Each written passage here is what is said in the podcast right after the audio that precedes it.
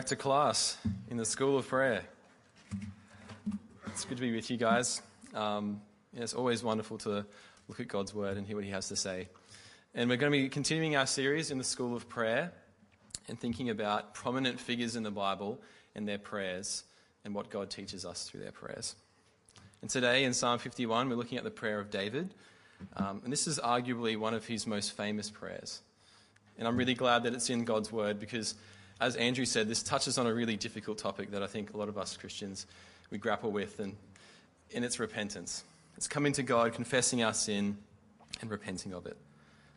And why do we find it hard? Why is it hard? Well, I think it can be quite awkward, confronting, uh, you know, having to lay all your sins before God. Or maybe you associate confession and repentance with uh, talking to someone through a door, and that's not really your thing.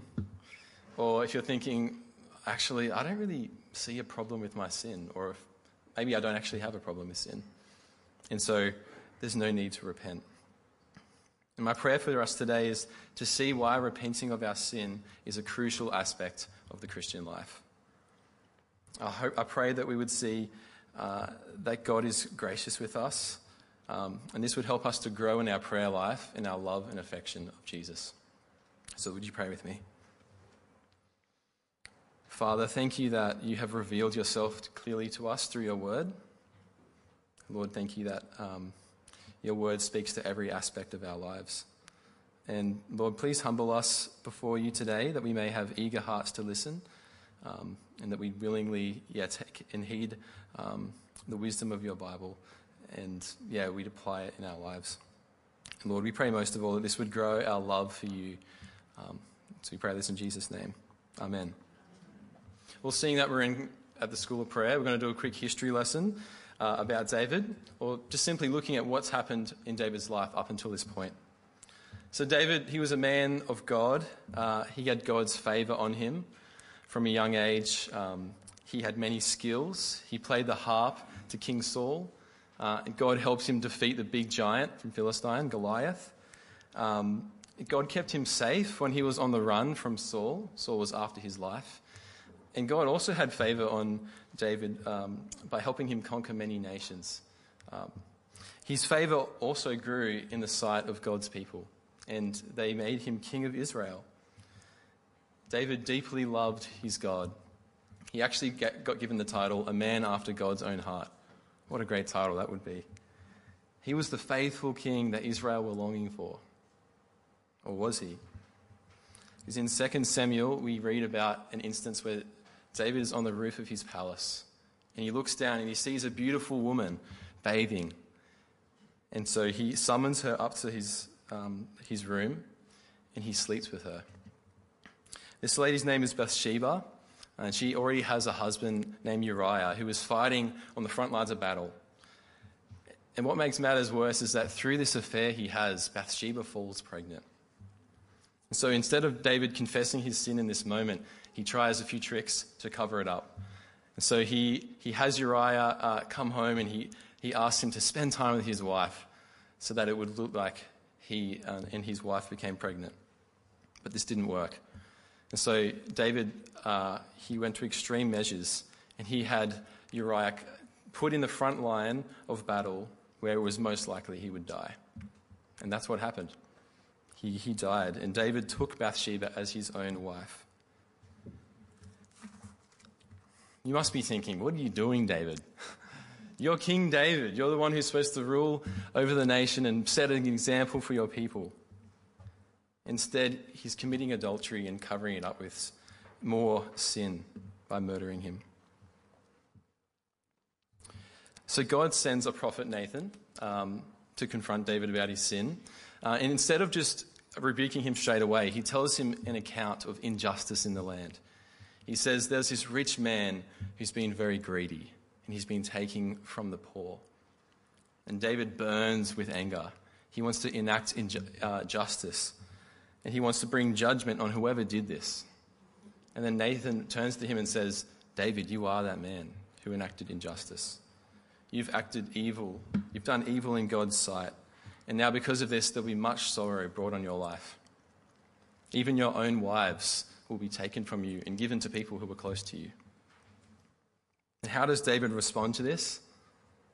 How is this fair, God? I'm your faithful King David. How could you do this? No, he doesn't say that. It would have been tempting for him to do this, though. Instead, he comes to God in humble repentance. And this is what we have in Psalm 51. So, to help us unpack Psalm 51, please have your Bibles open. Um, there's three main points I have, which is the diagnosis, the remedy, and the outcome. About four years ago, I was uh, on a soccer team, as you probably have, would know, and I, um, I often use soccer analogies. But after, uh, after each game, I was finding myself pull, pulling out really tight, had a really tight muscle. And I thought, I'll just do a self diagnosis, um, which is never a good idea, especially if you don't know anything about physio or that kind of stuff. And so I just thought I'll stretch it out, I'll warm it up before the games, it'll be fine. Uh, but as the season went on, it just kept getting worse. It even infected, it affected my playing ability. Uh, and I started to realize a lump. This isn't good, right? I want to realize a lump. And so, actually, this is kind of embarrassing because my brother's here. But I, uh, I went to my brother and I said, dude, I don't know what this lump is about. And he's like, bro, I've got one too. And so we eventually, we went and got it diagnosed. We went and got it checked out. And it turns out we both had a hernia. I know what you're thinking, young fit fellow like me. How do I have a hernia? Eventually, yeah, we go to the doctors, we get the diagnosis, and it wasn't until then that we could fix our problem. This was the same for David. He needed a true diagnosis of his sin before anything could be done about it. His problem with sin was now threatening his relationship with God. So he diagnoses his two main problems with sin. The first one is he identifies his sin is first and foremost against God. Look with me at verse 4.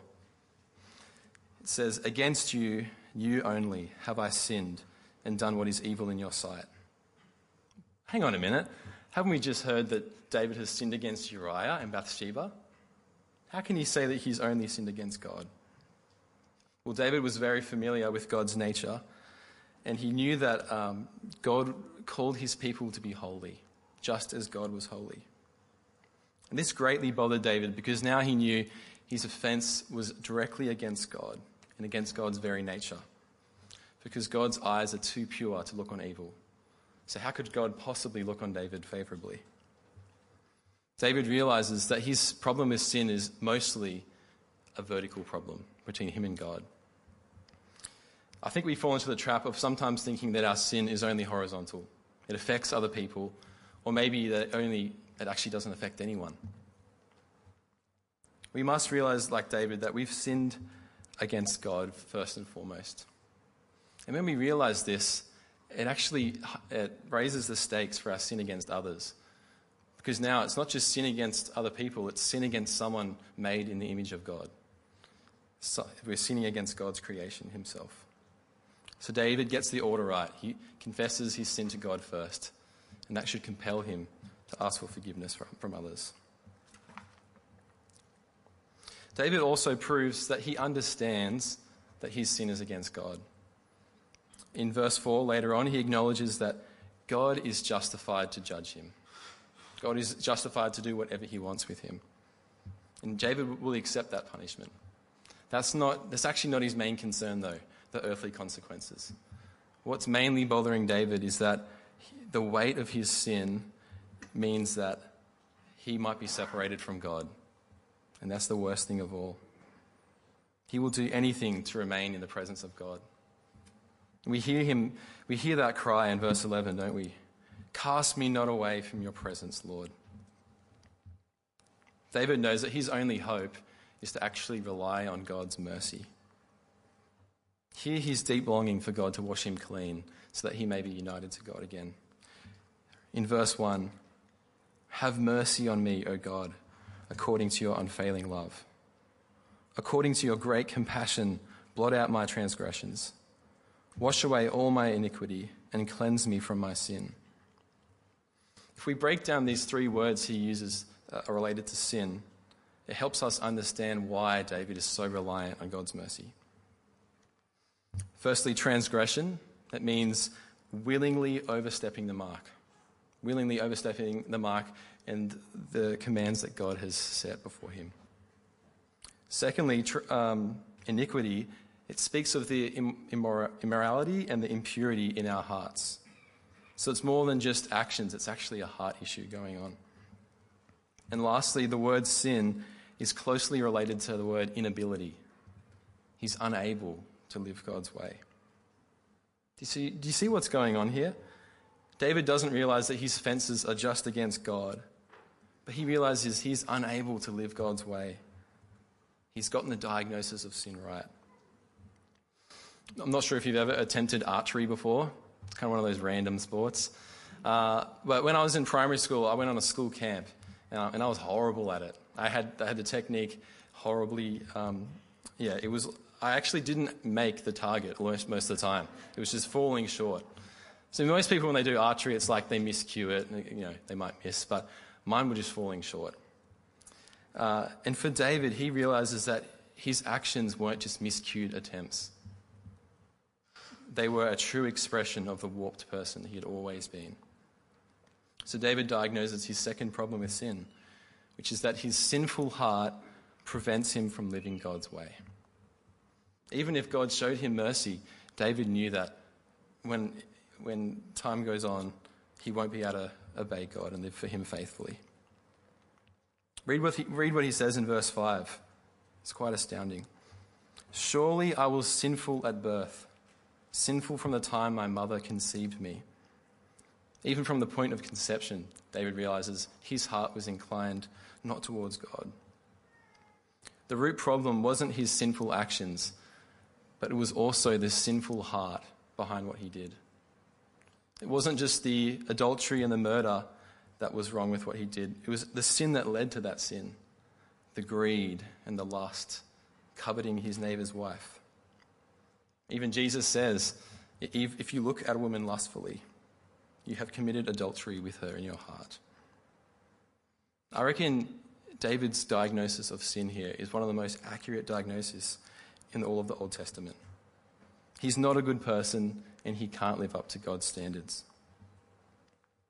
So it's probably a good time for us to stop and reflect on our own hearts. Have you diagnosed your sinful heart as being your biggest problem? Or do you actually think you're doing okay? That you're mostly good with a little bit of sin on the side? Because the answer to this question will define how we respond to sin, whether we will confess and repent or whether we won't. So if you think, if you think you're mostly a good person, it means that when you sin, you won't want to come to God in that gross feeling. Like, this isn't me. So we might distract ourselves with things like doing jobs or watching Netflix or even, you know, doing good things to make us feel better about ourselves. And then we come to God later when we're feeling a bit better. Or if you think you're mostly good, maybe uh, when you catch yourself falling into sin, and serious sin, you think, how could I do this? You fall into despair. You'll curse yourself instead of coming to God and repenting of it. If you resonate with either of these responses, as I'm sure a lot of us have done from time to time, then we've fallen into a case of works righteousness which means we look inwardly to try to fix the problem of sin rather than looking outside ourselves. Which makes sense, right? Because if the problem is inside us, the solution can't also come from inside of us. So, like David, our only hope is to pray to God and ask, Create in me a clean and pure heart. He needs a complete heart transplant. And the Lord is the only one who can make that happen. So, we've seen David's two diagnoses of sin, uh, and they can, they can be summed up in these prayers. Firstly, my sin is against you alone, God, so please have mercy on me. And secondly, my sinful heart prevents me from living your way, God, so give me a clean heart that desires your ways. And I reckon these are two of the most important prayers that we could pray. Have you prayed them? If you have, take heart. Know that God has forgiven you, and He has given you a new heart. He has done this completely in Jesus. He is the only remedy for our sin and our sinful hearts. This psalm was written nearly a thousand years before Jesus came. And for someone who didn't know what the remedy was yet, someone who hadn't seen Jesus, David's confidence in God's character is, is astounding, isn't it? He didn't even know who Jesus was yet. But how much greater confidence than we, can we have because we know Jesus? We can be forgiven and have a new heart. If you've never repented of your sin and asked for forgiveness, I want to ask you why. Are you too ashamed of the things that you've done or think that you're too beyond uh, God's forgiveness? Just take a look at who wrote this psalm David, the one who committed adultery and had him murdered. David's life teaches us that no sin is, is out of reach of God uh, forgiving them. And actually, if you have that mindset, you're, you're halfway there. You realize that I, I, have, I can't fix my problem of sin. I need someone's help. And this is why God sent his son on the cross to save you. So repent and, and receive forgiveness. Praise Jesus, absolutely. If, you have, if you've never repented of your sin because you actually haven't diagnosed the problem of sin yet, I want to tell you that your life actually isn't your own. It's a gift from God, the one who made you. And the Bible tells us that we have all turned away from Him, every single one of us. And we've tried to make ourselves gods of our own lives. And because of this, we must repent of our sin and turn back to God. And He is faithful to forgive us and welcome us into His family. So, how exactly is Jesus the remedy? I'm glad you asked. Thanks for asking. Let's have a look at David's prayer and what he asks specifically and how Jesus answers that. Verse 1 David prays, Blot out my transgressions. Essentially, make my record clean against you, God. And God's response, we can read in Colossians 3 He forgave us all our sins, having cancelled the charge of our legal indebtedness which stood against us and condemned us. He has taken it away, nailing it to the cross. Jesus, being perfect when we couldn't be, he paid the debt for us. Then in verse 7, David prays, Cleanse me with hyssop, and I will be clean.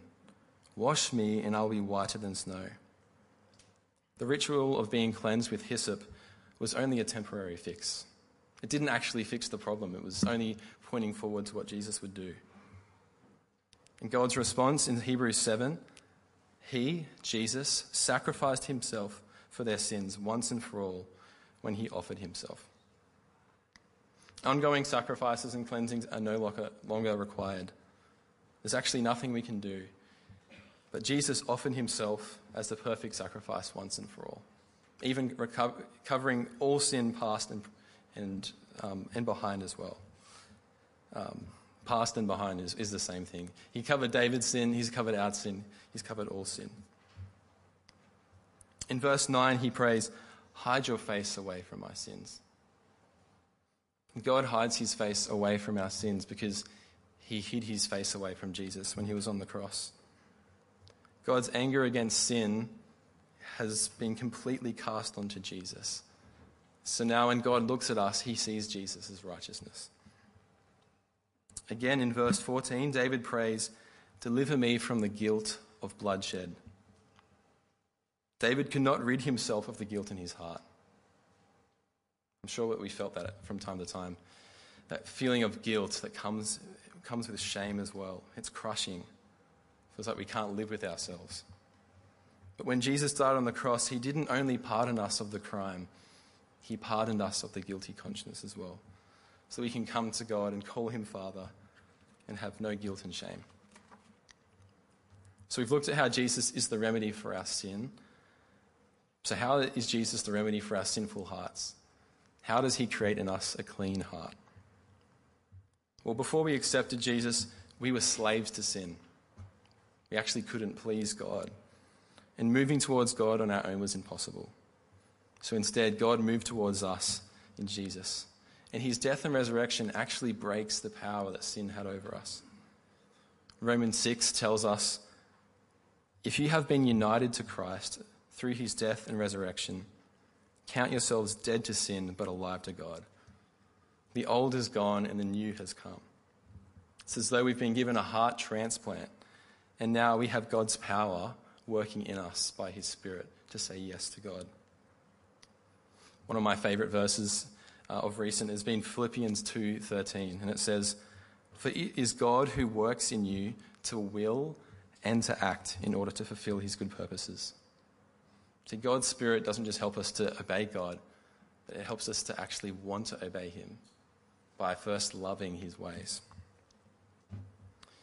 For, and for David, and in David's time, the Spirit could be taken away from people, such as King Saul. When he hardened his heart to God, the Spirit was taken from him.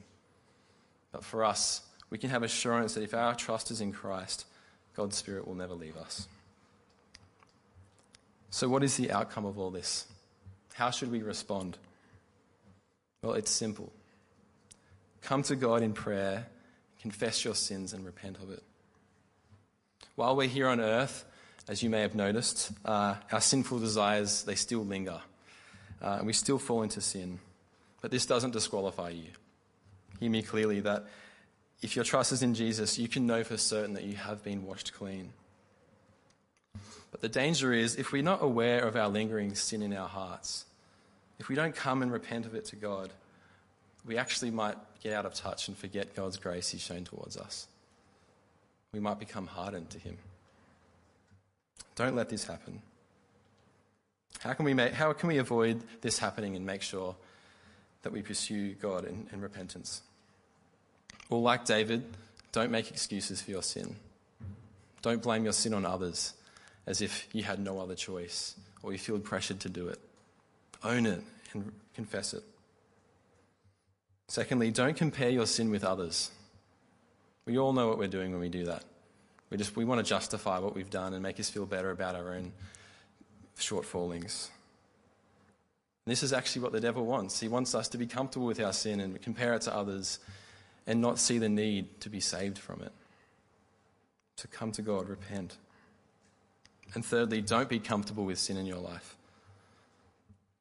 There's, maybe there's parts of your life that you know are falling short, or you know that oh, that's been lingering in my life. But it's okay, I'll deal with it one day. Or, you know, these other aspects of my life are really great, so it's, it's okay. I want to say, don't let sin slide. Bring it before God. And instead, pray prayers such as, God, reveal to me my sinful ways that maybe I'm not even aware of. And pray that God would reveal to you the seriousness of your sin. How should we come to God? Well, in verse 17, David talks about coming to God with a broken and contrite heart, which is a humble heart that knows how little it deserves, but how much it has received in Jesus. Come to him humbly. And with a broken and contrite heart, repent of your sin. This could be awkward at first if you're not used to doing it. But repentance isn't something to be ashamed of. See it as a wonderful opportunity to come before God, lay your sins bare, and be reminded of his abundant grace he's shown to you in Jesus.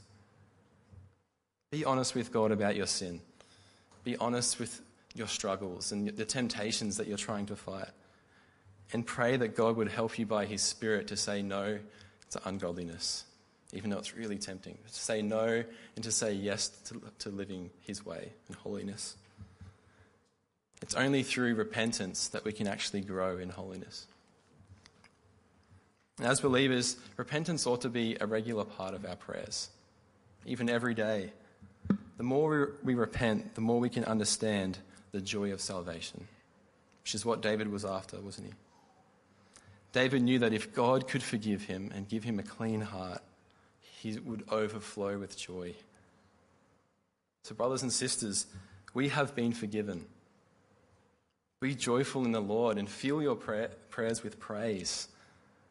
Like in verse 1, praise God for his mercy. Praise God for his unfailing love. Praise God for his great compassion. That him being a perfect and holy God has made himself known to us and made a way for us to have a relationship with him through Jesus. Praise him. And how can we keep each other accountable to this? Accountable to coming and re- uh, repenting of our sin? Well, I actually think being vulnerable with each other about our shortfallings and our sin.